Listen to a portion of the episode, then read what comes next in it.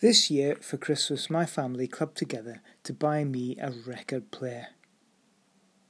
Not only does it play vinyls, what we used to yesteryear simply call records, but it converts them to MP3 files. It can play from other devices via Bluetooth, has a radio in it. It's a lovely piece of kit. But I had a problem.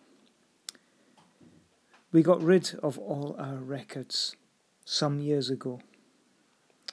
The family, thankfully, had thought of it and they bought me two albums one, Night at the Opera by Queen, and the other, the classic album by Fleetwood Mac, Rumours.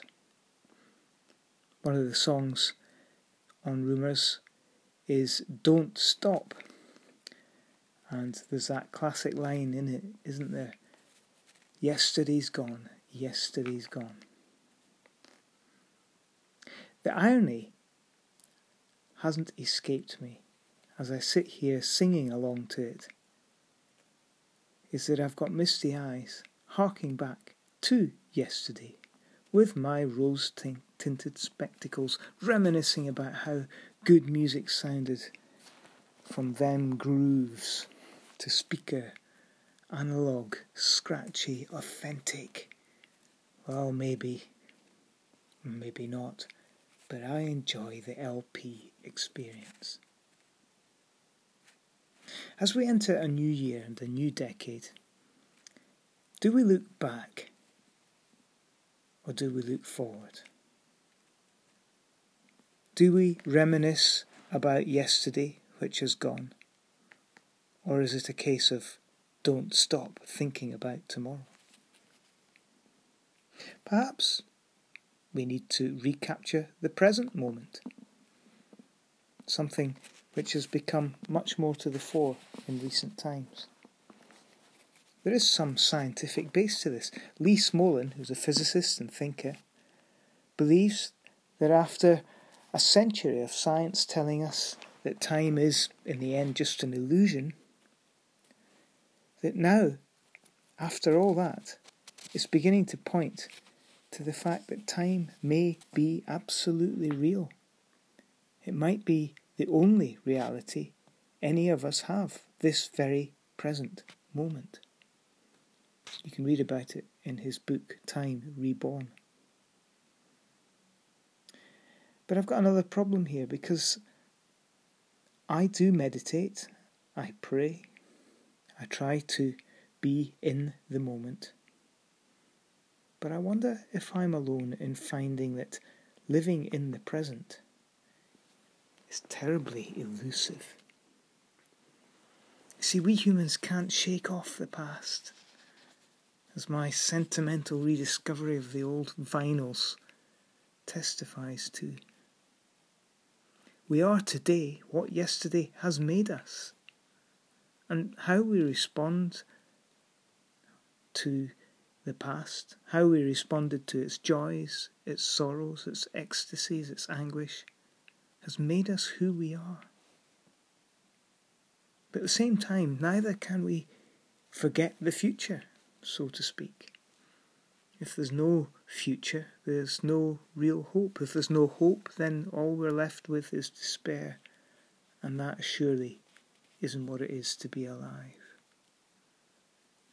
We have to have faith for the future, even at the same time as being real about the threats that it contains.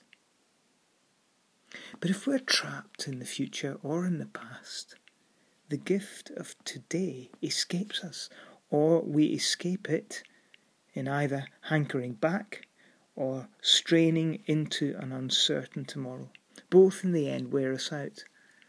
One's like playing a single in a dreary, too slow 33 RPM or a breakneck 78. Both ruin the music. And in fact, time is a little bit like music, I think. How we deal with past, present, and future isn't a linear business from beginning to end, nor is it black and white. It is I think, much more like a dance. It's an art, it's creativity, it's an interplay of all three past, present, and future, which involves remembering with thankfulness or with tears, imagining boldly, even when hope seems faint, the future, and embracing now with gentleness and compassion. The sage of old said that for everything there is a season, and a time for every season under heaven. 2020 gives you and me a gift time. Will we live it, hankering after a past that's gone, or straining towards some elusive and illusionary golden age to come? Or will we deny both past and present in a vain attempt to just live in the moment? Or will we embrace the living dance of all three, past, present, and future, and receive the gift of time joyfully, hopefully, being realistic about the challenges, some of them acute, that our time presents, but determined nonetheless to live in our present with hope for the future, learning from the past, compassionately, fully, faithfully.